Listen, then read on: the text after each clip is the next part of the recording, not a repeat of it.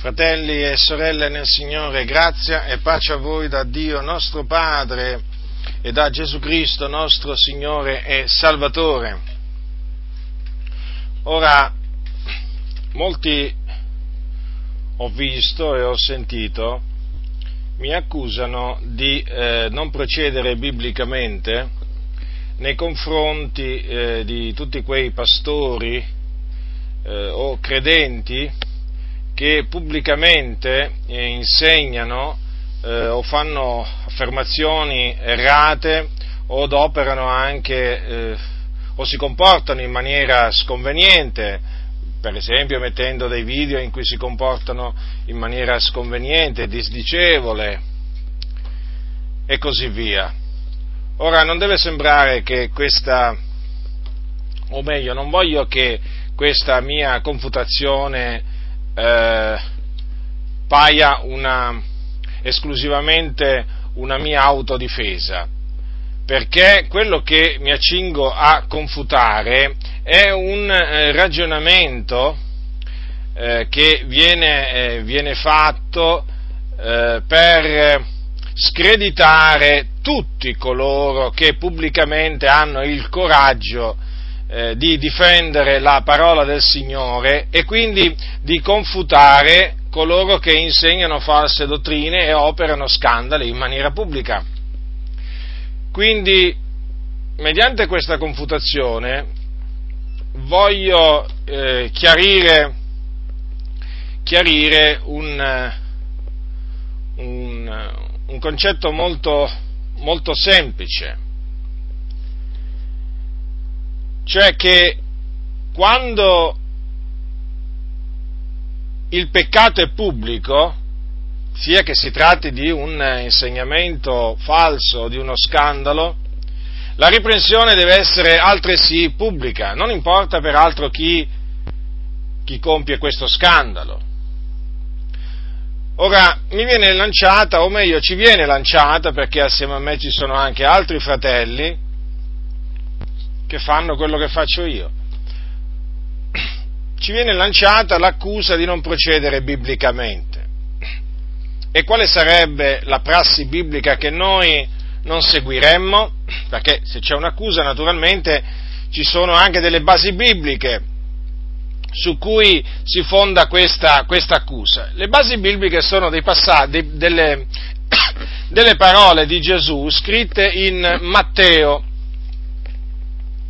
in altre parole, queste parole che mi accingo a, a citarvi vengono prese da questi pastori, da questi credenti, per eh, dire, vedete, voi non state agendo biblicamente, perché la prassi è un'altra. Voi riprendete pubblicamente, voi riprovate pubblicamente, ma prima dovreste fare questa riprensione privatamente al diretto interessato le parole sono queste, le parole di Gesù, capitolo 18 di Matteo, dal versetto 15. Leggerò alcuni versetti. Se poi il tuo fratello ha peccato contro di te, vai e riprendilo fra te lui solo. Se t'ascolta avrai guadagnato il tuo fratello, ma se non t'ascolta, prendi teco ancora uno o due persone, affinché ogni parola sia confermata per bocca di due o tre testimoni. E se rifiuta ad ascoltarli, dillo alla Chiesa, e se rifiuta ad ascoltare anche la Chiesa, siati come il pagano e il pubblicano. Io vi dico in verità che tutte le cose che avrete legate sulla terra saranno legate nel cielo e tutte le cose che avrete sciolte sulla terra saranno sciolte nel cielo. Dunque, in base a questi credenti, il nostro, procedere non è biblico, perché appunto sono scritte queste, queste parole. Badate che queste parole vengono prese anche da, da tanti pastori, anzi soprattutto dai pastori che poi naturalmente tra, trasmettono questo, questo insegnamento alle, alle, pecore e siccome che oggi ci sono più pecoroni che pecore, e allora la maggior parte poi si trova, si trova a ripetere a pappagallo queste parole di Gesù, che sono bibliche, nulla da ridire contro queste parole di Gesù, come nulla da ridire contro qualsiasi parola di Gesù perché è parola di Dio. Dico, si, ripet- si, eh, si trovano a ripetere, a ripetere, queste parole eh, di Gesù, però in un contesto che assolutamente non ci riguarda. Perché? È molto semplice. Perché qui Gesù ha detto, se poi il tuo fratello ha peccato contro di te, vai e riprendilo fratello lui solo. Cioè, questa riprensione privata, che deve esserci verso il fratello che pecca, deve esserci quando il peccato il fratello lo compie contro di noi, individualmente e personalmente contro di noi. Poi cosa succederà?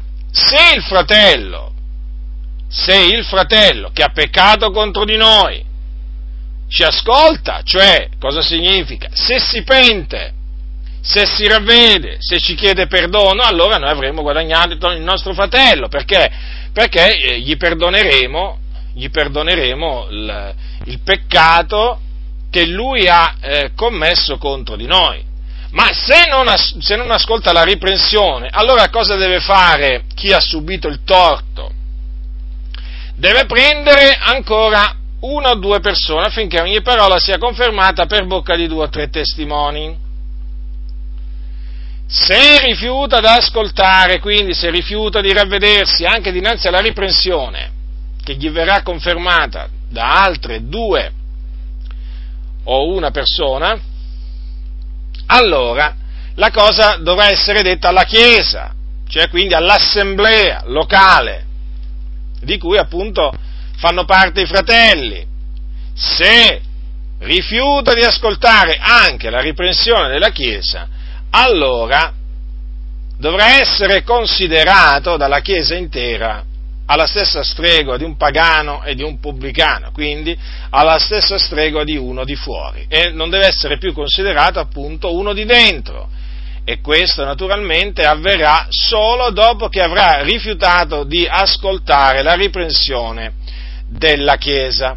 Ora, mi accusano appunto di non riprendere privatamente eh, i pastori che io confuto, perché mi dicono, ma tu dovresti prima di tutto, eh, eh, diciamo, contattarli privatamente, fargli presente quello che secondo te non va. E poi è solo allora, quando loro non ti ascolteranno, dovresti dirlo, diciamo, a tutta la Chiesa. È chiaro che in questo caso non c'entra proprio niente. Queste parole di Gesù non fanno proprio al mio caso e al nostro caso. Perché? Perché coloro che io confuto non, non, hanno, non hanno commesso nessun peccato contro di me, non hanno peccato contro di me, non mi hanno fatto a livello personale un torto, per cui io devo andarli a riprenderli eh, privatamente. Quindi sono citate queste parole di Gesù in un contesto che non è quello che ha citato Gesù. Quindi, solo nel caso un fratello pecca contro di me, io devo riprenderlo prima in privato e poi seguire questa prassi che porterà poi a eh, dire la cosa davanti alla Chiesa nel caso rifiuterà anche di ascoltare i testimoni. Ma solo in questo caso. Ma questo non è il caso. Non è assolutamente il caso. Perché, lo ribadisco, ciò che io confuto, ciò che io riprendo, coloro che io riprendo, non mi hanno fatto un torto a livello personale, non hanno peccato contro di me. Insegnano delle false dottrine, operano degli scandali, si comportano in maniera sconveniente, in maniera diciamo visibile a tutti, e quindi è giusto che la riprensione sia pubblica. Come loro insegnano pubblicamente una cosa falsa o fanno una dichiarazione sbagliata, antibiblica, o compiono un atto vergognoso, scandaloso, fraudolento, così è giusto che tutto ciò sia ripreso pubblicamente. Non avrebbe senso che loro operano malvagiamente pubblicamente e chi appunto li deve riprendere li riprenda privatamente. Non ha senso. è un controsenso, ma soprattutto è qualcosa che va contro la parola del Signore. Perché se è vero che esiste una riprensione privata, ed esiste, perché Gesù l'ha detto, se poi il tuo fratello ha peccato contro di te, vai, riprendilo fratello solo, esiste anche una riprensione pubblica, immediata. E questo è appunto il mio caso come il caso di altri fratelli. Sì, una riprensione pubblica che va fatta, perché lo ribadisco, deve essere pubblica ed è naturalmente provata biblicamente, come è provata biblicamente la riprensione privata, è anche provata biblicamente la riprensione pubblica, che è quella che fa al nostro caso. Prendiamo le sacre scritture, quindi, le sacre scritture, che vi ricordo sono ispirate da Dio, degli uomini hanno parlato da parte di Dio perché mossi dallo Spirito Santo, sospinti dallo Spirito Santo. Eh? E le, andremo alle Sacre Scritture per dimostrare che la confutazione pubblica o la riprensione pubblica, eh, che non è preceduta da nessuna riprensione privata, è perfettamente biblica, in armonia con quello che insegna la Sacra Scrittura. Ora io prenderò ad esempio l'Apostolo Paolo, che era un uomo di Dio, un ministro dell'Evangelo, e che eh, nel, durante il corso del suo ministero si trovò a scrivere diverse eh, epistole. E in queste sue epistole ci sono diverse sue esortazioni, riprensioni pubbliche. Perché dico pubbliche? Perché voi dovete sempre tenere presente che le epistole eh, dell'Apostolo Paolo, adesso prendiamo le, mm, l'epistola dell'Apostolo Paolo, ma questo discorso si può fare anche sulle epistole di Pietro, di Giacomo e così via. Le epistole del, dell'Apostolo Paolo, quando arrivavano, eh, diciamo, presso la chiesa a cui era in, erano state indirizzate, dovevano essere lette a tutti i fratelli. Questo lo dice Paolo nella, mm, nella sua prima epistola ai Tessalonicesi, quando dice io vi scongiuro per il Signore a far sì che questa epistola sia letta a tutti i fratelli. Quindi doveva essere letta a tutti i fratelli, nessuno escluso. Quindi, quando in una epistola di Paolo c'era una riprensione che era indirizzata a qualche credente o a un singolo credente che si comportavano in maniera disordinata, antibiblica, voi dovete sempre tenere presente che quella riprensione gli veniva fatta pubblicamente, appunto perché la lettera veniva letta pubblicamente a tutti i fratelli. E questo è molto importante, prima di procedere, diciamo, nell'esame di, ripre- di, alcune di queste riprensioni che fece, che fece l'Apostolo Paolo, al fine di dimostrare che qui non stiamo facendo niente di, niente di antibiblico, niente di nuovo, proprio veramente non c'è niente di nuovo sotto il sole. Ma eh, naturalmente ci sono molti che hanno interesse a far credere, a far pensare che noi stiamo um, portando delle novità, che noi stiamo agendo in maniera antibiblica, hanno i loro interessi naturalmente, eh, non può essere altrimenti, perché mediante la riprensione pubblica è chiaro che, la, essendoci la riprensione pubblica, coloro che vengono ripresi si, trovano, eh, si vengono a trovare in imbarazzo, si vengono diciamo, a trovare in uno stato di vergogna, eh, perché insegnano una determinata falsità o perché si comportano in una maniera scandalosa. E allora, siccome che non vogliono trovarsi in questo stato, diciamo, imbarazzante, in questo stato di vergogna, e allora preferirebbero che qualcuno li contatti telefonicamente, eh? magari chissà, magari pure sul cellulare, in maniera che capito, non lo sentono magari altri, chissà, insomma, tutta una procedura, ci dovrebbe essere tutta una procedura particolare verso costoro, perché nessuno tranne loro dovrebbe sapere della riprensione che gli viene fatta. Pensate voi se gli apostoli avessero agito così, dove saremmo noi oggi, dove sarebbe la Chiesa oggi? Ma pensate voi se tutti i ministri dell'Evangelo nel corso della storia della Chiesa si fossero comportati in questa maniera verso gli eretici, verso gli eretici!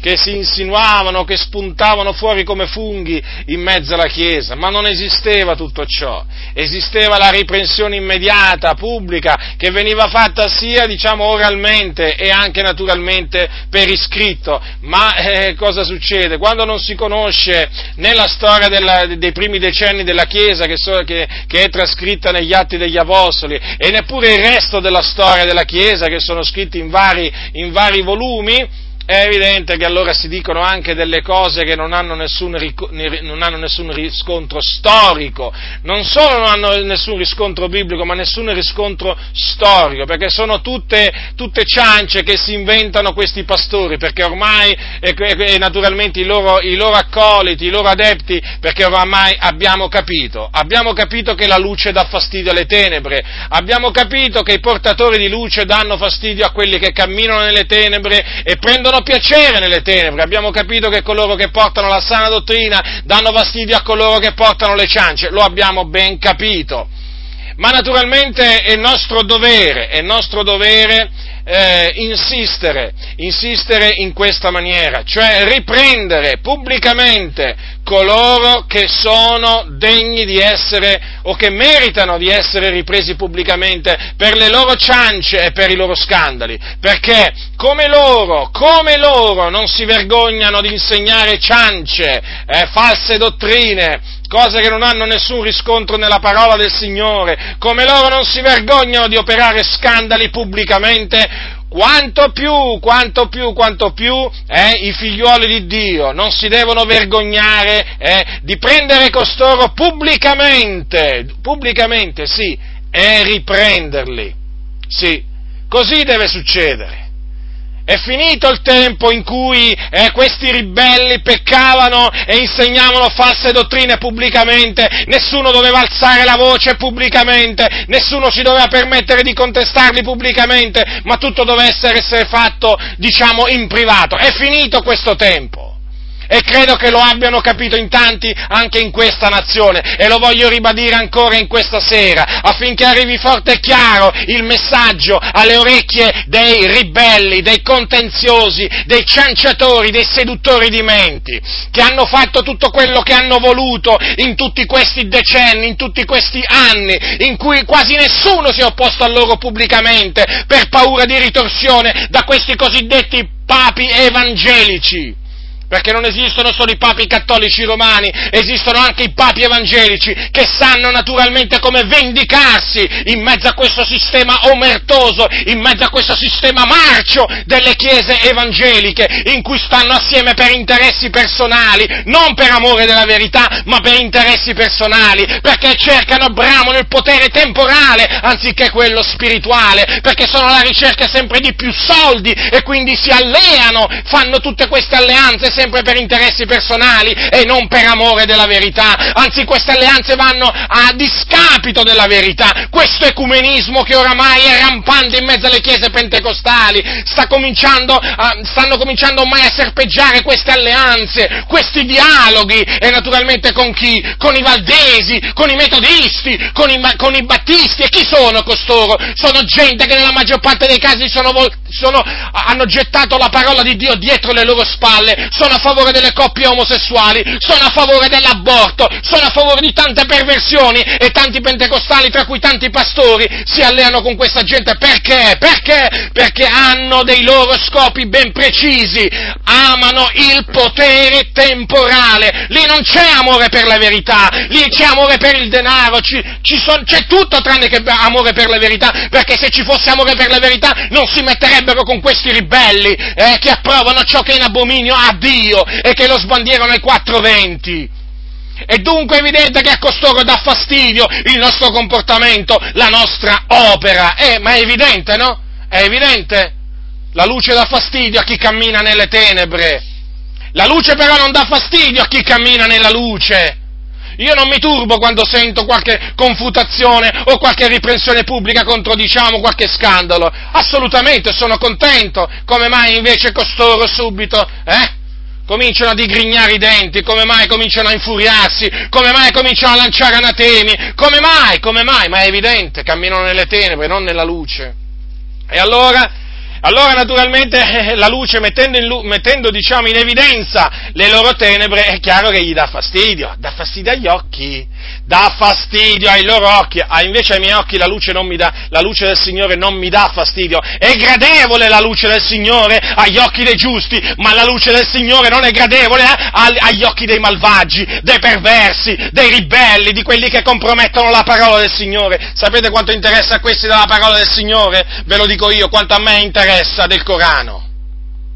Ah, dirai, ma sei troppo duro. Guardate, in fin dei conti è così. Viene calpestata la parola del Signore, non alzano un dito. Non alzano un dito toccategli i loro interessi materiali e non alzano solamente un dito, alzano le mani, alzano i piedi, ti danno calci, pugni, ti sputano in faccia, ti cacciano via, ti maledicono, ti discriminano in ogni maniera, ma se invece qualcuno tocca la verità non gli interessa niente a questi pastori pentecostali. E ce l'ho soprattutto con i, pente, con i pentecostali, perché oramai si sa, oramai si sa che tra le chiese protestanti storiche oramai c'è un declino morale, un declino dottrinale che non appare nella storia storia della Chiesa, ma il problema qual è? Che nell'ambito delle chiese pentecostali sta prendendo piede veramente la moralità, il relativismo dottrinale, oramai qualsiasi alleanza va bene, tutto viene giustificato, o meglio quasi tutto. E allora coloro che levano la voce contro questo, questa corruzione dilagante, allora vengono prese per settari, vengono presi per eh, gente malvagia, per gente che non ama la, la, Chiesa, e infatti la amano loro invece. La amano loro che si mettono con i valdesi, eh, che sono lì a benedire le coppie omosessuali. La amano loro che, che, che, che, si mettono con pastori, con pastori valdesi che sono omosessuali. La amano loro la verità, vero? Questi corrotti. E poi cosa hanno il coraggio di accusarci? Hanno il coraggio di accusarci, di fomentare le divisioni, hanno il coraggio, la sfacciataggine di dire che noi siamo gli accusatori dei fratelli. Già, gli accusatori. Gli accusatori dei fratelli? Ma bisognerebbe coniare anche un'altra espressione qui. È ora di coniare un'altra espressione. Qui ci sono accusatori, sì, ma accusatori di falsi fratelli. Cominciamo a dire che esistono in mezzo alle chiese falsi fratelli, falsi pastori, falsi ministri e noi le nostre accuse le lanciamo contro costoro e gli arrivano forte e chiaro, ecco perché danno fastidio. Certo, è ora di dire che ci sono i falsi fratelli. Eh? Ma pare che alcuni si sono dimenticati che esistono i falsi fratelli. Ora, per tornare naturalmente a quello che faceva Paolo, cosa faceva l'Apostolo Paolo quando appunto in una comunità lui sentiva dire che c'erano disordini, scandali? Cosa faceva? Prendeva in privato i, dire- i diretti responsabili? Cosa faceva l'Apostolo Paolo? Eh? O scriveva agli anziani e gli diceva prendete in un angolino quel tizio e dategli una riprensione? Eh? Nel caso, del, nel caso, di colui che si teneva la moglie, la, moglie di, la moglie, di, suo padre nella chiesa di Corinto, cosa fece l'Apostolo Paolo? Non solo ammonì pubblicamente coloro che avrebbero dovuto toglierlo di mezzo, eh, gli disse siete gonfi e non avete invece fatto cordoglio perché colui che ha commesso quell'azione fosse tolto di mezzo a voi. Non solo riprese loro, ma giudicò a distanza l'uomo che aveva perpetrato quell'atto, lo giudicò, non è che si consultò prima con lui privatamente, prima di agire in quella maniera, non è che gli disse, oh, adesso vengo, eh, contatterò il tizio che si tiene la moglie di suo padre, lo riprenderò prima in maniera privata, poi se non vuole ascoltare la riprensione prenderò con me un altro due persone. E poi se non mi ascolta lo, di, lo diciamo dirò a tutta la Chiesa. E se la Chiesa poi non vorrà, non, non vorrà ascoltare costui nemmeno la Chiesa e allora, e allora sarà come il pubblicano e come, e come il pagano, no, lo diede su, lo giudicò immediatamente e lo diede in man di Satana a perdizione della carne onde lo spirito fosse salvo nel giorno del Signore Gesù. Ecco come, ecco come agì l'Apostolo Paolo verso, diciamo, colui che aveva operato questo scandalo, questo scandalo nella, nella, nella, in seno alla Chiesa di Corinto e ribadisco, e ribadisco che riprese severamente coloro che avrebbero dovuto toglierlo di mezzo. Toglierlo di mezzo cosa significa? Estrometterlo dall'assemblea, non metterlo all'ultimo banco, non metterlo all'ultimo banco. Quindi, e difatti poi gli ha detto, quando, quando per esempio gli ha detto così, no? il vostro vantarvi non è buono, eh, si vantavano costoro, e vantandosi peccavano. E quindi li riprese, li riprese severamente, non ci fu una riprensione privata, prima e poi quella, e poi quella, quella pubblica. E che, dire, e che dire di coloro che portavano, di quei fratelli che nella chiesa di Corinto ardivano portare altri fratelli dinanzi, dinanzi a, agli ingiusti, anziché dinanzi ai santi per, affinché fossero giudicati? Eh? Praticamente li portavano davanti ai, trib- ai, tribunali degli infedeli, questo è scritto al capitolo 6. Che, come, si, come reagì l'Apostolo Paolo nel sentire, nel sentire, dire che c'erano alcuni che si comportavano in questa maniera ingiusta in mezzo alla chiesa? Eh? Cercò di contattarli prima privatamente? E poi dopo eventualmente avrebbe agito pubblicamente? No, li riprese subito, pubblicamente. Ardisce alcun di voi, quando ha una lite con un altro, chiamarlo in giudizio dinanzi agli ingiusti anziché dinanzi ai santi? Non sapete voi che i santi giudicheranno il mondo? E se il mondo è giudicato da voi, siete voi indegni di giudicare delle cose minime? Non sapete voi che giudicheremo gli angeli? Quanto più possiamo giudicare delle cose di questa vita? Quando dunque avete da giudicare di cose di questa vita, costituitene giudici quelli che sono i meno stimati nella Chiesa. Io dico questo per farvi vergogna così non vegli tra voi neppure un savio che sia capace di pronunziare un giudizio fra un fratello e l'altro, ma il fratello processa il fratello e lo fa dinanzi agli infedeli. Certo, è già in ogni modo un vostro difetto l'aver fra voi dei processi. Perché non patite piuttosto qualche torto? Perché non patite piuttosto qualche danno? Invece siete voi che fate torto e danno e ciò dei fratelli. Non sapete voi che gli ingiusti non erederanno il regno di Dio? Avete ascoltato che riprensione, dura riprensione, verso coloro che erano disordinati. Come potete vedere dunque la riprensione fu immediata, ma d'altronde fu lo stesso Apostolo Paolo a dire a Timoteo, quelli che peccano, riprendili in presenza di tutti, onde anche gli altri abbiano timore. E l'Apostolo, e l'Apostolo Paolo metteva, metteva in atto questo anche a distanza per via di lettera, per via di lettera e quando era, e quando era presente eh, fisicamente agiva nella stessa maniera, impartiva una riprensione pubblica a coloro appunto che agivano in questa maniera, a danno naturalmente della testimonianza dell'Evangelo. Dunque vedete, e passiamo per esempio a quelli che non volevano lavorare, quei credenti che non volevano lavorare, che si affaccendavano in cose vane nella chiesa di Tessalonicesi Vedete, i problemi c'erano anche nelle chiese antiche e dovevano essere affrontati. Quindi che cosa fece l'Apostolo Paolo? Anche lì li riprese pubblicamente nella sua epistola, quando disse infatti sentiamo che alcuni si conducono, questo è il capitolo 3 di seconda Tessalonicesi, sentiamo che alcuni si conducono fra voi disordinatamente, non lavorando affatto ma affaccendandosi in cose vane. A quei tali noi ordiniamo e li esortiamo nel Signore Gesù Cristo che mangino il loro proprio pane quietamente lavorando. Riprensione pubblica dunque, che li contattò prima privatamente? Eh? No, subito. Ci fu la riprensione, la riprensione eh, pubblica, come giusto che sia, come giusto che sia, naturalmente agli occhi di Dio, perché agli occhi di questi ribelli qua che oramai nelle chiese chiamano il male bene e il bene male, ah non è giusto, non è giusto, perché? Perché gli fai fare brutta figura, ma come? Fanno fare una così brutta figura alla verità questa gente, alla giustizia, alla santità, e poi, e poi cos'è? Non si assumono le responsabilità? Eh? Hanno fatto fare brutta figura all'Evangelo in tanti di questi anni e adesso perché si prendono la riprensione pubblica che meritano pure da lamentarsi e si lamentino pure. Lamentatevi pure. Vi dovete ravvedere, non lamentarvi. Invece di lamentarvi, vi dovete ravvedere, non dovete spostare l'attenzione eh, come fate, so, come fate diciamo di solito vi venite ripresi per una determinata cosa e portate l'attenzione su una cosa che non c'entra proprio niente col contesto. Vi venite ripresi per un determinato peccato, per una determinata falsa dottrina, ma riconoscete il vostro errore, andrà la vostra lode. Sarete lodati se riconoscete il vostro errore, il vostro peccato, sarete lodati. E invece no. E invece no, sì, ti attaccano.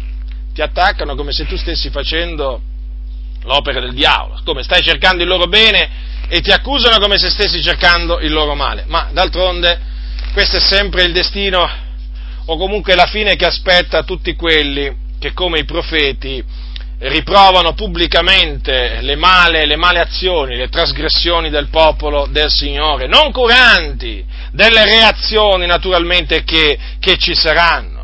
Ma passiamo anche a un'altra riprensione che l'Apostolo Paolo eh, diciamo, ha fatto pubblicamente ed è quella che fece a, eh, a Pietro, a Pietro, chiamato anche, anche, Cefa, gliela fece ad Antiochia e lui la racconta qui ai Galati, nell'epistola ai Galati. Fu una riprensione pubblica, come vedremo, una severa riprensione fatta dall'Apostolo Paolo nei confronti di un altro, di un altro apostolo, che appunto era l'Apostolo Pietro, colui al quale, vi ricordo, Gesù aveva detto tu sei Pietro e su questa pietra edificherò la mia chiesa. Naturalmente qui, badate bene, non c'entra niente il papato, questo verso non significa che la chiesa è edificata su Pietro, o meglio, eh, che la pietra angolare sia Pietro, questo verso significa che Pietro semplicemente è una delle pietre che è edificata sulla pietra angolare che è Cristo Gesù perché la pietra angolare è Cristo Gesù, poi ci sono altre pietre sopra questa, sopra questa pietra e tra le prime pietre ci sono appunto gli apostoli. Non solo, l'apostolo Pietro, l'apostolo Pietro era anche considerato assieme a Giacomo, il fratello del Signore Giovanni, eh, una, delle, eh, una, delle, colonne, considerate voi, eh, del, da molti erano veramente considerati eh, questi tre, mh, questi, tre, credenti delle, delle, colonne. Paolo dice di costoro che godevano maggiore o particolare considerazione, però poi Paolo diceva quali già siano stati, a me non importa e Dio non ha riguardi personali. Questo ce lo dobbiamo sempre ricordare, quando anche qualcuno godesse in mezzo alla franellanza di una particolare considerazione, noi dobbiamo sempre considerare che Dio non ha riguardi personali. Allora, capitolo 2, dal versetto 11, ma quando Cefa dei Galati, eh, quando Cefa fu venuto ad Antiochia, io gli resistei in faccia, perché egli era da condannare. Difatti, prima che fossero venuti certuni provenienti da Giacomo, egli mangiava coi gentili, ma quando costoro furono arrivati, egli prese a ritirarsi e a separarsi per timore di quelli della circoncisione.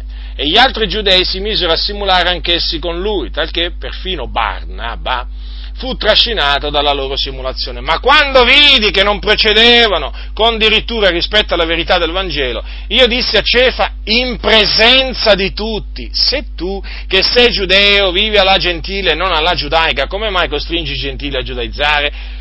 Noi che siamo giudei di nascita e non peccatori di fai gentili, avendo pur non di meno riconosciuto che l'uomo non è giustificato per le opere della legge, ma lo è soltanto per mezzo della fede in Cristo Gesù. Abbiamo anche noi creduto in Cristo Gesù affin d'essere giustificati per la fede in Cristo e non per le opere della legge, poiché per le opere della legge nessuna carne sarà giustificata, ma se nel cercare di essere giustificati in Cristo siamo anche noi trovati peccatori, Cristo è egli un ministro di peccato, così non sia. Perché se io riedifico le cose che ho distrutte mi dimostro trasgressore, poiché per mezzo della legge io sono morto alla legge per vivere a Dio. Sono stato crocifisso con Cristo, non sono più io che vivo, ma è Cristo che vive in me. E la vita che vivo ora nella carne, la vivo nella fede nel figliol di Dio, il quale mi ha amato e ha dato se stesso per me. Io non annullo la grazia di Dio, perché se la giustizia si ottiene per mezzo della legge, Cristo dunque, Cristo è dunque morto inutilmente. Dunque, perché era da condannare Cefa o l'Apostolo Pietro? Perché si era messo a costringere i gentili a giudaizzare. Cosa significa? Si era messo a insegnare che la giustificazione si ottiene per mezzo della legge. Questo significa costringere i gentili a giudaizzare. E quindi si era messo a insegnare qualcosa di grave, qualcosa che si opponeva alla verità del Vangelo, perché il, la, la Sacra Scrittura afferma che il giusto vivrà per la sua fede. Che nessuna carne sarà giustificata nel suo cospetto per le opere della legge ma che siamo giustificati soltanto mediante la fede in Cristo Gesù. E questo l'aveva accettato pure l'Apostolo Pietro, solo che ad Antiochia a un certo punto, vedete, si era messo a insegnare praticamente il contrario. E cosa, cosa accadde allora? Accadde che Paolo cosa dice? Quando vidi che non procedevano con dirittura rispetto alla verità del Vangelo, io dissi a Cefa in presenza di tutti. Ora, notate bene, perché l'Apostolo Paolo non prese Cefa in privato prima di riprenderlo pubblicamente? Eh? A giorno d'oggi si imporrebbe questo, secondo il ragionamento di alcuni, no? Cioè, Paolo avrebbe dovuto, no, no, è quello che succede, eh? è quello che succede purtroppo. Cioè Paolo avrebbe dovuto prendere, secondo il ragionamento di costoro, Cefa in privato, in privato, tra, eh, tra, due, tra loro due solamente, avrebbero dovuto discutere e Paolo gli avrebbe dovuto dire, caro fratello, eh, tu non stai insegnando direttamente, ravvediti perché altrimenti sarò costretto a dirlo davanti a tutti. Ma che? Ma che? L'Apostolo Paolo lo riprese in presenza di tutti. E avete visto come lo ha ripreso? con ogni franchezza, come naturalmente faceva l'Apostolo Paolo, senza lasciare dubbi di, nessuna, di nessun genere, senza lasciare ombre di nessun genere. Invece oggi quando alcuni, quando alcuni, parlano non, lasciano dubbi, lasciano ombre. Ci sono persone che vanno al culto con la mente, diciamo, chiara e ritornano a casa con la mente confusa con la mente confusa. Perché molti pastori, eh, quando parlano, invece di chiarire le cose, le confondono. È l'arte della, del confondere, capite? Perché questa gente non è atta a insegnare, è atta a confondere. Sì, perché molti pastori sono atti a confondere. Sì, sì, sì, sì, sì. State attenti a questi pastori, che ce ne sono veramente tanti. Quindi, l'Apostolo Paolo con ogni franchezza riprese Cefa. È evidente che lì non è che c'è scritto che Cefa eh, accettò la riprensione, ma si evince poi, diciamo, da tutto il contesto poi delle epistole, insomma, da tante altre cose, si evince che l'Apostolo, l'Apostolo Pietro accettò la riprensione. Accettò la riprensione. Ora, voglio dire, come potete vedere, alla luce di quello, di quello, che, insegna, di quello che insegna la Sacra Scrittura, Dunque non stiamo assolutamente agendo in maniera antibiblica, ma per niente.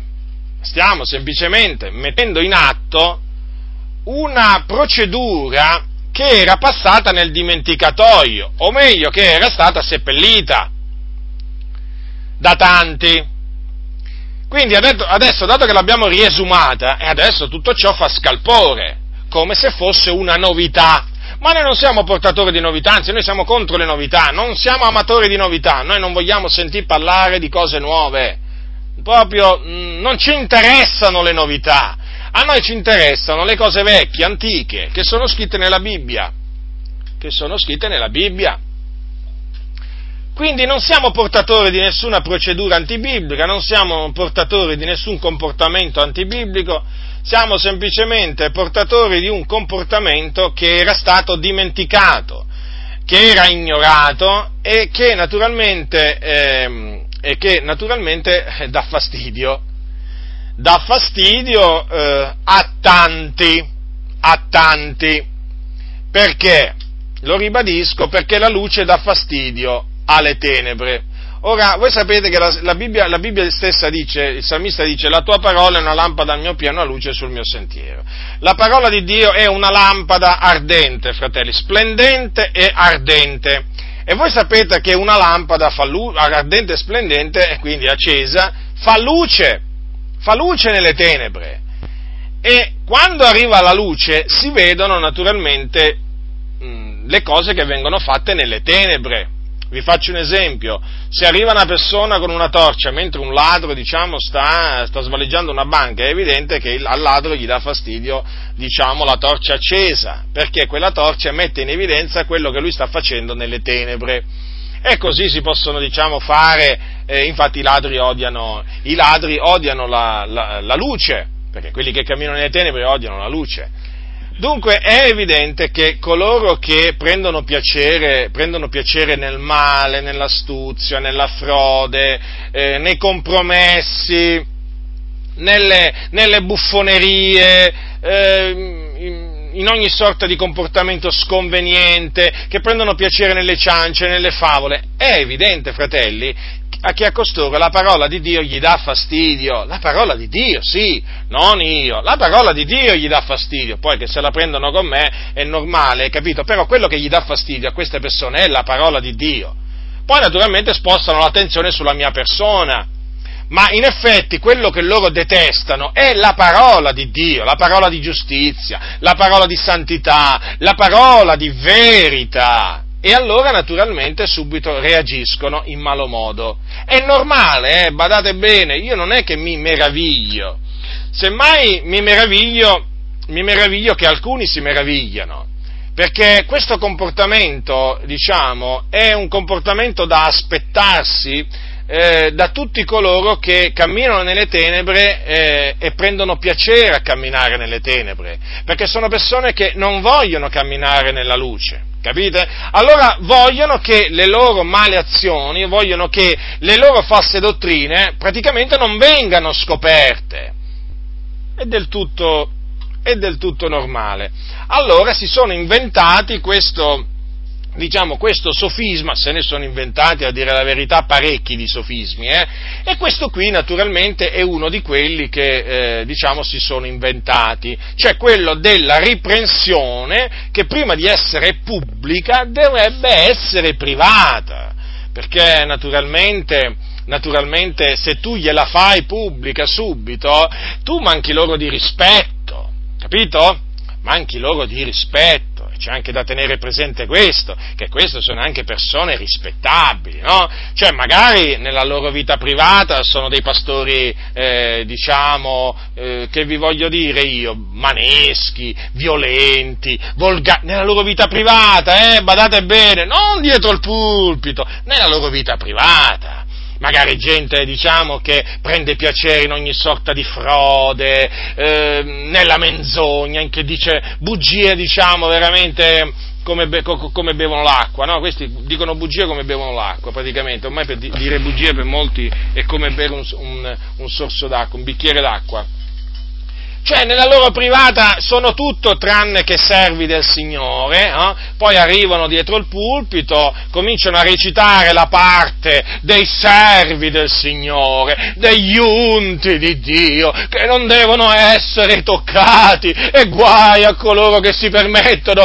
di toccare questi unti, ho capito? Capito che, che unti che sono questi? Questi sono gli unti che nella loro vita privata operano tanti di quegli scandali che veramente qui ci vuole un'enciclopedia, veramente veramente ci vorrebbe un'enciclopedia. Se si consultassero tutti coloro che costoro hanno scandalizzato, eh, qui dovremmo redigere proprio l'enciclopedia degli scandali, degli operatori di scandali, il dizionario, e chissà che magari un giorno non uscirà, il dizionario degli operatori di scandali in ambito evangelico. E poi è proprio questa gente che ti dice, ma fratello, ma fratello, cosa hai fatto? Cosa hai fatto, fratello? Ma lo sai, ma lo sai cos'è successo da quando tu hai pubblicato quella cosa? Ma lo sai cos'è? E che è successo? Mi hanno cominciato a telefonare, mi hanno cominciato a scrivere e che ti hanno detto?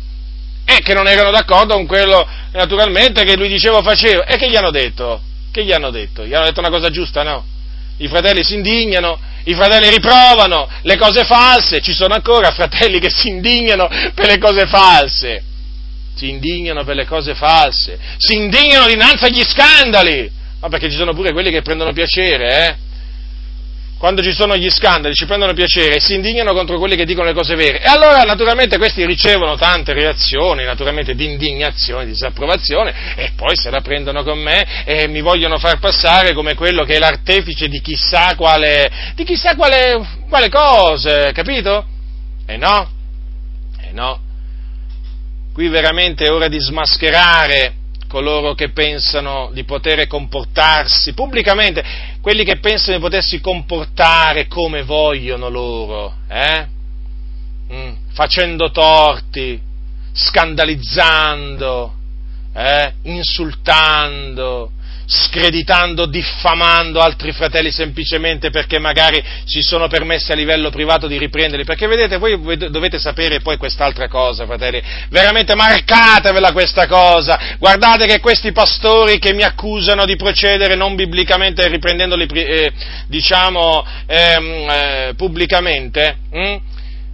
ora io non voglio, diciamo, dire al 100% tutti quanti, eh, però vi posso assicurare vi posso assicurare che una buona parte di loro, hm, una buona parte di loro, dinanzi a una riprensione privata, dinanzi a una riprensione privata, guardate fratelli che hanno delle reazioni tremende, sconsiderate contro coloro che li riprendono privatamente.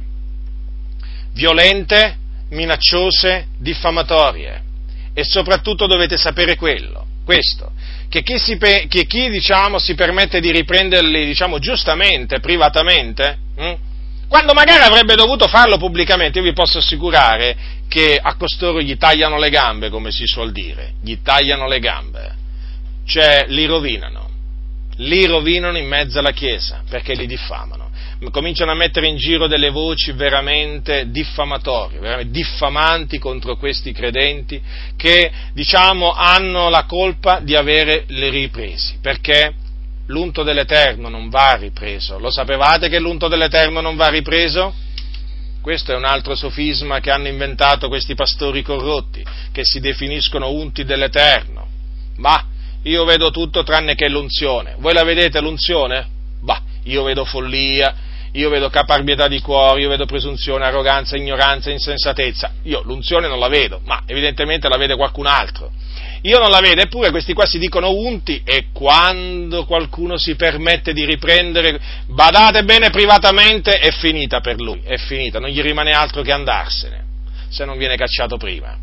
Perché succede così, sapete? E poi sono, que- sono, proprio costoro che mi vengono a dire carissimo fratello Butindoro. Io quando, com- quando le lettere cominciano con carissimo fratello Butindoro da parte di taluni, io mi turbo. Io mi turbo perché so di non essere agli occhi loro né carissimo e spesso, in molti casi, neppure un fratello. La verità è questa, però, naturalmente, il loro odio dis- riesce a essere dissimulato con queste parole, però naturalmente non saranno le loro dolci parole a ingannarmi, non sarà la loro voce graziosa a farmi cambiare direzione. Io so bene che i malvagi, i malvagi parlano con voce graziosa, Oh, che voce graziosa che c'hanno! Ma hanno sette abominazioni in cuore! Sette, dice la Sacra Scrittura! Non una, no due, no tre! Sette! Avete capito? Quando parlano con voce graziosa, eh? Questi malvagi, ricordatevelo, hanno sette abominazioni in cuore e stanno macchinando qualcosa contro di voi. Ah, quante anime sono state distrutte da questi uomini, afflitte, insultate, derise poi pubblicamente, quante predicazioni gli hanno fatto a questi fratelli dal pulpito, eh? quante predicazioni mirate contro questi fratelli, predicazioni ingiuste, eh? quante, quante, quante, e adesso mi vengono a dire, fratello Butindaro, mi dovevi contattare privatamente, eh?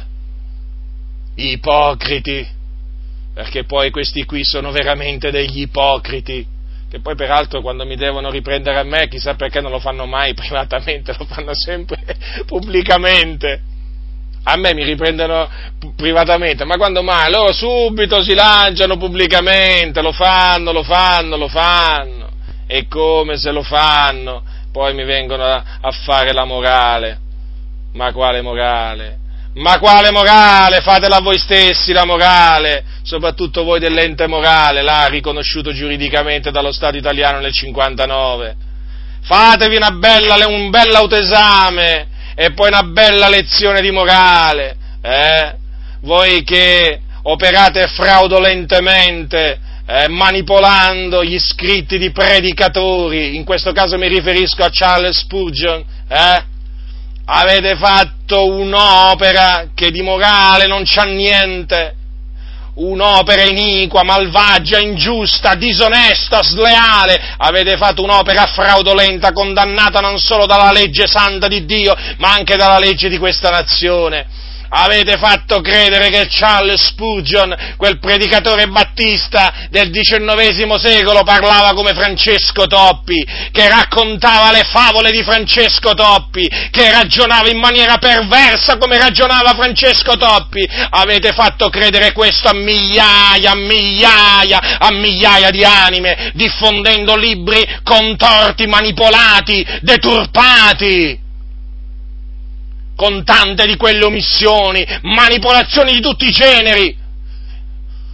Forse qualcuno un giorno farà una tesi su cosa significa manipolare linguisticamente un testo letterario e lo farà usandosi, appoggiandosi sulle manipolazioni che vi siete permessi voi di Adi Media di compiere veramente lib- sui libri di Charles Spurgeon e chissà su quanti altri libri. Cosa volete? Eh, voi che siete ente morale, eh? Cosa volete fare adesso? Cosa volete dire? Che ho fatto male a riprendervi pubblicamente? Eh? Voi che avete fatto bene invece a ingannare i fratelli?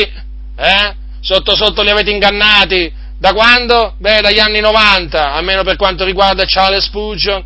Avete diffuso veramente in nome di Spurgeon delle menzogne e per questo rendere, renderete conto al Signore e l'ira di Dio si abbatterà su di voi, se non già si è abbattuta su di voi, per questa opera nefanda che avete compiuto a discredito dell'Evangelo, che tanto veramente voi dite di difendere e di amare.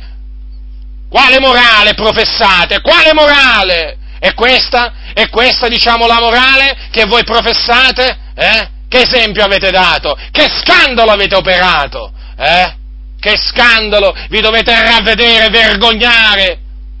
E spero che quanto prima togliate di mezzo questi vostri libri dai locali di culto, dalle librerie, dai vostri magazzini, bruciateli! Perché sono libri manipolati, Avete taroccato dei libri, li avete pure venduti! Con quale coraggio, con quale sfacciataggine vi siete permessi questo? E non lo dico perché Spurgeon credeva nell'elezione, perché avrei fatto questo anche se aveste modificato un libro di Charles Wesley che non credeva nella predestinazione, ma dico questo e faccio questo perché amo la verità, amo la giustizia e la santità, quello che non amate voi, perché voi la disprezzate, e non solo disprezzate la verità, la giustizia e la santità, e lo avete dimostrato. Con questa opera nefanda di manipolazione, ma voi disprezzate anche la fratellanza, perché? Perché gli avete rifilato delle opere taroccate, manipolate, gli avete rifilato delle opere veramente manipolate, facendogli credere che certe cose le diceva Spurgeon quando non le diceva Spurgeon, ma le diceva il vostro caro Francesco Toppi e lo diceva il vostro consiglio generale, ma non Charles Spurgeon, perché Charles Spurgeon combatteva le vostre falsità, combatteva le vostre menzogne, ma voi gliele avete messe in bocca, vergognatevi voi di Adi Media e anche voi delle Adi che sapevate questo e che non avete ripreso pubblicamente quelli che facevano quest'opera nefanda, perché so che tra di voi c'erano coloro che sapevano di questo. E adesso cosa vorreste? Non mi venite a dire che volete essere, diciamo, che volevate essere ripresi privatamente, perché vi do il resto se vi permettete di dire questo. Vergognatevi, ingannate i fratelli, come li considerate meno che zero i fratelli, in questa maniera, e tutti devono sapere in Italia che in questa maniera si disprezzano i fratelli, perché? Perché non gli si dice la verità, li si froda, e coloro che praticano la frode non abiteranno nella casa di Dio, coloro che amano e praticano la falsità andranno all'inferno eterno nel fuoco eterno e sappiate che là c'è il fuoco vero, non quello di Toppi allegorico. Vergognatevi anche per queste menzogne che dite al popolo di Dio e al mondo, ingannandoli. All'inferno vanno tutti coloro che praticano la frode, tutti coloro che praticano la falsità come quelli che hanno agito nei confronti dei libri di Charles Spurgeon, e là c'è un fuoco vero, non è il vostro caro fuoco allegorico, quello c'è solo nella vostra mente perversa, il fuoco allegorico. Perché naturalmente ho aperto questa parentesi? Perché ho il cuore rotto, ho il cuore spezzato e con me ce l'hanno tanti fratelli, in tutta Italia e nel mondo intero, dinanzi a questo scempio che ha compiuto Adi Media da anni, da anni che tutto ciò andava avanti. Questo è un grave scandalo per l'Evangelo della grazia di Dio, per la Chiesa dell'Iddio vivente. Io spero veramente che gli autori di questa opera nefanda si ravvedano e se tu sei tra quelli che l'hai fatta e mi stai ascoltando, ravvediti ti dico.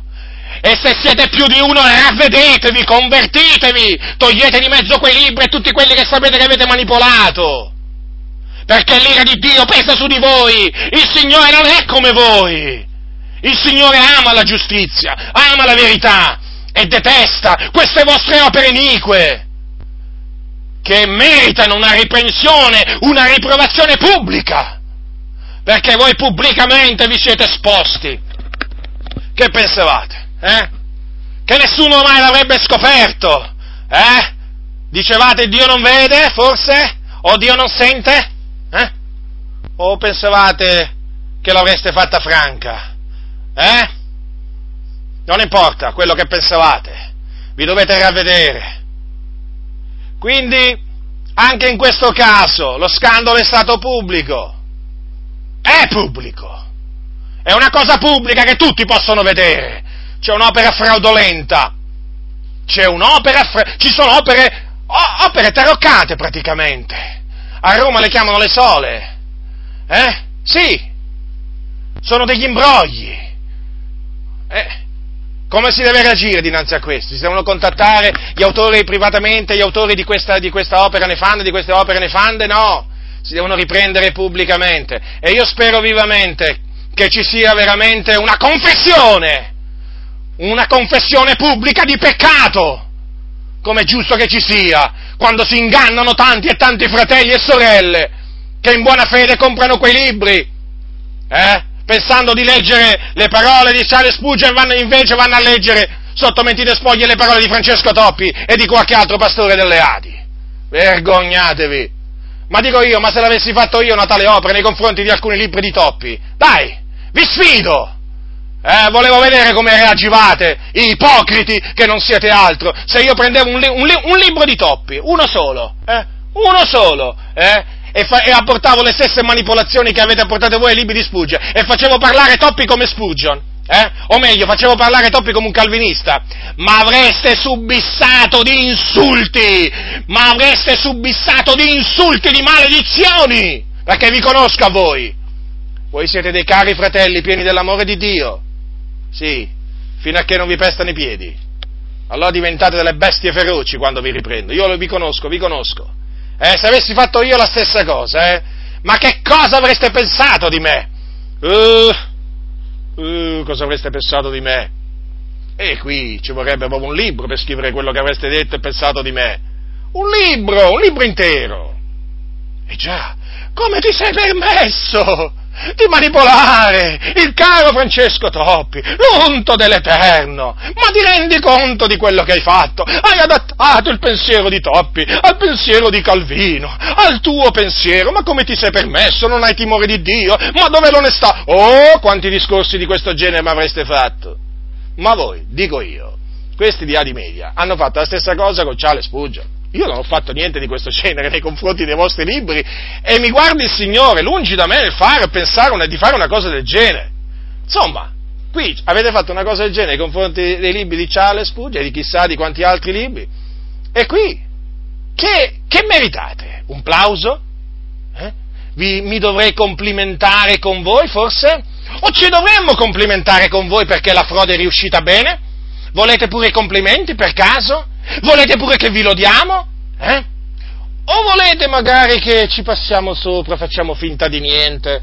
Ma sì, ma dai, cosa vuoi che sia? Alla fin fine, dai, l'abbiamo un po' corretto di qua, corretto di là. Che avete corretto? Ma siete voi da correggere? Spurgeon certo era da correggere in alcuni punti, ma voi? Ma voi proprio? Cioè, voi non è che avete corretto Spurgeon? No, voi non è che l'avete corretto, l'avete guastato l'avete guastato, ma come? Il principe dei predicatori, che tanto sbandierate, il nostro caro fratello amato Charles Spurgeon, Prendete, prendete i suoi libri, sono là nella bacheca, un caro fratello, un uomo di Dio, di cui Dio si è usato potentemente, e gli raccontate la storia del tabernacolo, no? del, del, locale di culto chiamato tabernacolo là a Londra, e gli raccontate la storia di Charles Spurgeon, comunque qualche parte della sua storia, e gli raccontate questo, e gli raccontate quest'altro, e poi lo, lo definite il principe dei predicatori, e poi che cosa ci ritroviamo noi nelle mani? I, i libri del principe dei predicatori predicatori guastati, manipolati, deturpati da chi? Da di media naturalmente. E da chi? Da chi se no? Da quelli naturalmente che fanno parte dell'ente morale riconosciuto dallo Stato. Ora dico io, ma non vi vergognate? Ma non vi vergognate? Io spero che veramente vi vergognate. Questa è una riprensione pubblica per voi. Eh. E devo dire anche che non avevo assolutamente pensato di farvi questa riprensione. Assolutamente in questa circostanza. Però ritengo che se ve l'ho fatta è stato necessario farvela. Il Dio ha voluto così. Capite? Io spero che voi comprendiate la gravità di quello che avete fatto. Voi non solo di Adi Media, ma anche di tutta naturalmente la gerarchia delle Adi. Sì, gerarchia, eh, la chiamo gerarchia. Non mi venite a dire che tra di voi non ci sono gerarchie, eh? Adesso non cominciate a dirmi che tra di voi non ci sono gerarchie perché ci sono e come? Siete un piccolo papato, un papato in miniatura, ma sempre papato siete. Ora io spero che a voi di Adi Media, eh, veramente vi vergognate di quello che avete fatto che veramente chiediate perdono al Signore innanzitutto eh, e poi a tutta la fratellanza. Io spero vivamente. Questo è il mio desiderio, credetemi, questo è il mio desiderio, e che togliate di mezzo quei libri, perché sono un'onta, sono, guardate, quei libri lì si possono definire, diciamo, in tantissime maniere. Quell'opera che voi avete fatto si può, si, può, si, può, si può, definire in tante maniere, va bene? Io l'ho definito uno scempio perché è uno scempio. E coloro che hanno potuto appurare cosa avete fatto dicono che veramente è stato uno scempio. Ora ravvedetevi, chiedete perdono alla fratellanza, eh? Non a me, alla fratellanza. Anche perché io non li avevo comprati questi libri Spurgeon da voi, li ho comprati dopo. Quindi il torto l'avete fatto verso coloro a cui gli avete dato i libri, va bene?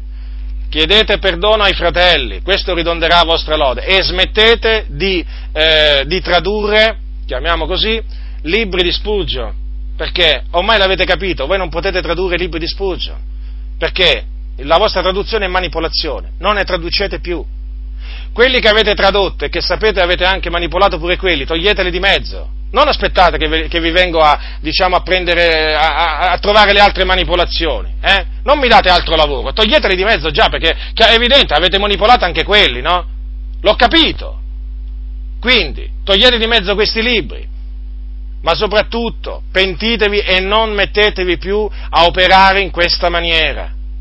Non mettete, smettete di operare in questa maniera. Questa è frode davanti a Dio. Eh? Voi la chiamate adattamento? No, questa qui è manipolazione. Non ha niente a che fare con l'adattamento, eh? perché voi scrivete traduzione adattamento. Sappiamo bene cos'è la traduzione e anche cos'è l'adattamento, non vi preoccupate. Ma qui non c'è né traduzione né adattamento, o meglio, è chiaro che ci sono alcuni punti che avete tradotto bene, come anche ci sono degli adattamenti che, diciamo, possono andare, va bene, però nell'insieme si è trattato di un'opera di manipolazione, a tutti gli effetti, a tutti gli effetti. Eh. Perciò vi esorto, eh, a voi veramente delle Adi, siate savi, eh, non vi ostinate, perché andrebbe a vostro veramente danno. Se voi vi ostinate io vi avverto, innanzitutto sappiate che l'ira di Dio piomberà su di voi, se voi vi ostinate, perché tanto non è che fate torto a me, fate torto alla verità, alla giustizia, al nome di Dio. Perciò siate savi, agite con sapienza. Forse, una, un, forse, non lo so, per voi agire con sapienza è una cosa strana. Beh, cominciate, cominciate a agire con sapienza. Lo so che tra di voi agire con sapienza cioè, non è che, non è, che è fa, non è facile, è più facile agire con stoltezza, però datemi retta, ascoltate quello che dice la, la, sapienza, cioè conducetevi in maniera retta, perché questo ridonderà a vostra, a vostra lode, ma se vi ostinate vi assicuro, vi assicuro, vi assicuro che andrete di male in peggio, voi stessi, voi stessi eh, e anche coloro che naturalmente non sanno niente dei vostri inganni. Vi ho avvertito, no, la mia non è una minaccia, io semplicemente vi avverto, sappiate che c'è un Dio in cielo che ascolta e vede, eh? non è cieco e non è sordo, eh? è un Dio che bada molto bene a queste cose, eh? perché è un Dio che ama la giustizia, la verità e odia la frode. Il Signore Dio nostro odia la frode, quindi smettete di agire in maniera fraudolenta, vi scongiuro per il vostro bene e per il bene dei fratelli che leggeranno i libri. Dunque, per, dopo, chiudo questa parentesi che ho ritenuto necessario. Naturalmente voi sapete che è venuto fuori per, per volontà di Dio questo, questo, grave scandalo e naturalmente non, non l'ho cercato io, non, assolutamente non avevo intenzione veramente di, nemmeno di scriverlo quel libro, assolutamente, è avvenuto come ho scritto nel libro. Il Dio me l'ha voluto far scoprire questa, questa grave frode e quindi non ho potuto fare non ho potuto fare altro che denunciare questa opera fraudolenta. E vi confesso che quando ho scoperto questo libro non potevo più dormire, che quando ho scoperto questa frode non, non, non riuscivo più a dormire la notte, perché, perché, perché, perché mi trovavo davanti a qualche cosa che di una inaudita gravità, di qualcosa che non immaginavo neppure potesse essere fatto in mezzo alla fratellanza da dei fratelli a danno di altri fratelli. E veramente ho sofferto molto nel, nel redigere questo libro. Eh, pieno di queste, nello spiegare queste manipolazioni, ho sofferto veramente tanto e quello, quello che ho fatto l'ho fatto semplicemente per, per, amore, per amore, del Signore e per amore, e per amore dei miei fratelli, dei miei fratelli che sono anche nelle assemblee di Dio, di Dio in Italia. Dunque la riprensione, fratelli nel Signore, quindi c'è, ci sono dei casi in cui va fatta va fatta privatamente, vi ho spiegato quando, e ci sono dei casi in cui va fatta pubblicamente, come giusto, come giusto che sia fatta. E questo naturalmente, e questo naturalmente eh, vi ho dimostrato è tutto, basato, è tutto basato sulla Sacra Scrittura. Quindi non vi fate ingannare. Eh, da vani ragionamenti, non, non, credia, non, crediate a coloro che appunto vi mettono davanti quelle parole di Gesù un po' per, per diciamo, scoraggiarvi da quello che fate, perché se l'insegnamento sbagliato è pubblico, se il comportamento iniquo è pubblico e non è, contro, non è personale contro di voi, voi avete il dovere di riprovare quella, quella cosa storta detta o fatta pubblicamente. E questa non è maldicenza, lo voglio dire perché ci sono naturalmente molti che prendono questa cosa per una maldicenza, non è maldicenza, come non è nemmeno diffamazione, perché la diffamazione è, una, è la diffusione di, una, di, un'accusa ingiusta, infondata verso qualcuno e qui naturalmente ci guardiamo bene dall'inventarci inventarci accuse, noi portiamo dei fatti, noi non è che stiamo al sentito dire, portiamo dei fatti e questo, e questo lo sapete, e questo lo sapete molto, e questo lo sapete molto bene. Quindi ecco, fratelli e signori, sappiate discernere quando è il caso della riprensione privata e quando è il caso della riprensione, della riprensione pubblica. c'è una netta differenza, fratelli nel Signore, eh? E ve l'ho dimostrato, ve l'ho dimostrato diciamo, ehm, biblicamente. Ma ve l'ho dimostrato biblicamente prendendo le epistole di Paolo, ma guardate che si, prendere, si può prendere pure per esempio l'epistola l'epistola di Giacomo. Per esempio, voi sapete che Giacomo scrisse alle dodici tribù che erano nella dispersione e c'erano i ricchi, e i ricchi si comportavano male nella, in, quella, in, in, diciamo in quella comunità, o meglio, tra tutti quei credenti i ricchi si comportavano male, o comunque c'erano dei ricchi che si comportavano in maniera disordinata. Cosa facevano? Facevano lavorare i loro, i loro operai e gli frodavano il salario. Giacomo che fece? Li prese privatamente, li riprese privatamente? No, anche qui davanti a tutti, con una lettera pubblica eh, di dominio pubblico e li riprese. A voi ora ricchi, ve le voglio leggere queste parole. Piangete, capitolo 5 di Giacomo. A voi ora ricchi, piangete, urlate per le calamità che stanno per venirvi addosso. Le vostre ricchezze sono marcite, le vostre vesti sono rose dalle tignole. Il vostro oro e il vostro argento sono arrugginiti e la loro ruggine sarà una testimonianza contro voi e divorerà le vostre carni a guisa di fuoco. Avete accumulato tesori negli ultimi giorni. Ecco il salario dei lavoratori che hanno mietuto i vostri campi e del quale li avete frodati grida, e le grida di quelli che hanno mietuto sono giunte alle orecchie del Signore degli eserciti. Voi siete vissuti sulla terra nelle delizie, vi siete dati ai piaceri, avete pasciuto i vostri cuori in giorno di strage. Avete condannato, avete ucciso il giusto, e egli non vi resiste. Avete visto dunque? Eh, costoro si comportavano in maniera disordinata, iniqua, ingiusta. Giacomo che fece? Li riprese pubblicamente, quindi davanti, davanti, a tutti. E così quindi deve essere in questi casi appunto eh, la, eh, la, riprensione. Quindi concludo, fratelli nel Signore, che avete il coraggio, avete il coraggio, grazie a Dio, di ehm, difendere la verità, la giustizia la santità pubblicamente eh, dagli attacchi appunto che dagli attacchi veramente di questa gente veramente sconsiderata, di questa gente insensata? Mm, avete il coraggio di, di, difendere pubblicamente ciò che va difeso pubblicamente. Io vi incoraggio, fratelli, a perseverare, a non demordere, a essere forti, non lasciatevi spaventare da niente e da nessuno. Sappiate che la vostra opera è necessaria, è utile ed è gradita agli occhi del Signore. Vedete, Ricordatevi, queste, ricordatevi questo, lo dico spesso questo, la falsa dottrina, lo scandalo è come un virus, una volta che viene messo in circolazione tramite un video, uno scritto e così via, infetta. Qualcuno viene infettato, ve lo posso assicurare. E allora, è, è, appunto, essendo come un virus, no? parlo di virus, eh, eh, di virus informatico, naturalmente mi riferisco al virus informatico, ci vuole subito l'antivirus voi sapete no? che, quando, che, quando, sorge un, un, nuovo virus, subito le, le, le case diciamo, che, che, fanno questi soft, software antivirus appunto, cercano di creare l'antivirus, no? proprio per quello specifico, per quello specifico eh, virus. E subito naturalmente lo mettono, lo mettono nella rete affinché coloro che vengono infettati da questo virus si possano difendere. No?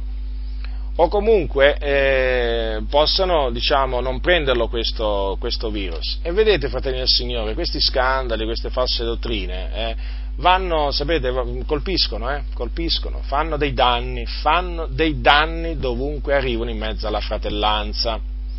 Per svariate ragioni, e quindi è giusto che pubblicamente ci sia una eh, voce di riprovazione, una voce di riprensione, affinché ci sia un, mm, come si suol dire, eh, mm, come si dice, un, un muro, un, un, qualcosa che impedisca ai fratelli di essere, diciamo, infettati da quel, da, da, quel, da quel, virus, da quel virus spirituale.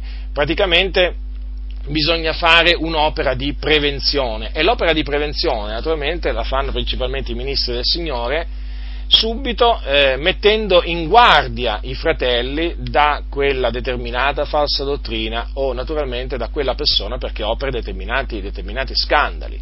E questo naturalmente è qualcosa che è sempre stato fatto nella Chiesa, da coloro che sono preposti nel Signore per il bene della Chiesa, fratelli, per il bene della Chiesa, qui non c'è, nessun, non c'è nessuna vanagloria, qui, nessuna, qui nessuno, ambisce, nessuno ambisce a chissà che cosa, noi quello che ambiamo, è, cioè la nostra ambizione, eh, se, se, così la possiamo chiamare, è quella di vedere il popolo di Dio camminare in santità, in giustizia e in verità, cioè è quello di vedere i credenti uscire dal laccio degli uccellatori, capite?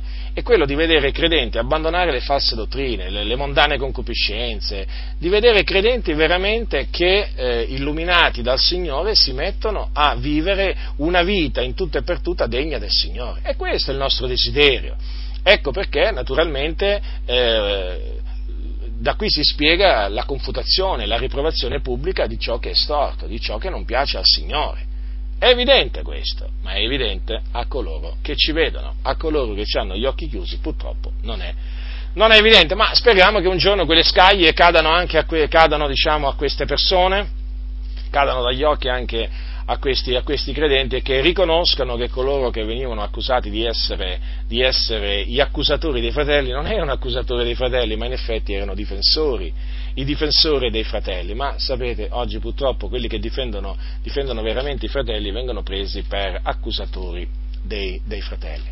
Quindi eh, rimanete fermi, eh, siate forti, tenete alta la parola, la parola della verità e andate avanti, andate avanti seguendo, seguendo questa, questa strada eh, seguendo questa prassi perché è utile, è utile a, tanti, a, tanti frate, a tanti fratelli e a tante sorelle. Quindi un incoraggiamento ad andare avanti e un, eh, un'esortazione a non lasciarvi eh, spaventare, a non lasciarvi eh, intimorire eh, e sedurre appunto da questi eh, vani ragionamenti che circolano e che hanno alla base un insegnamento biblico di Gesù, però che non fa assolutamente al caso nostro, cioè che non fa assolutamente al caso che noi stiamo portando avanti, che è la difesa pubblica della verità, della santità e della giustizia. La grazia del Signore nostro Gesù Cristo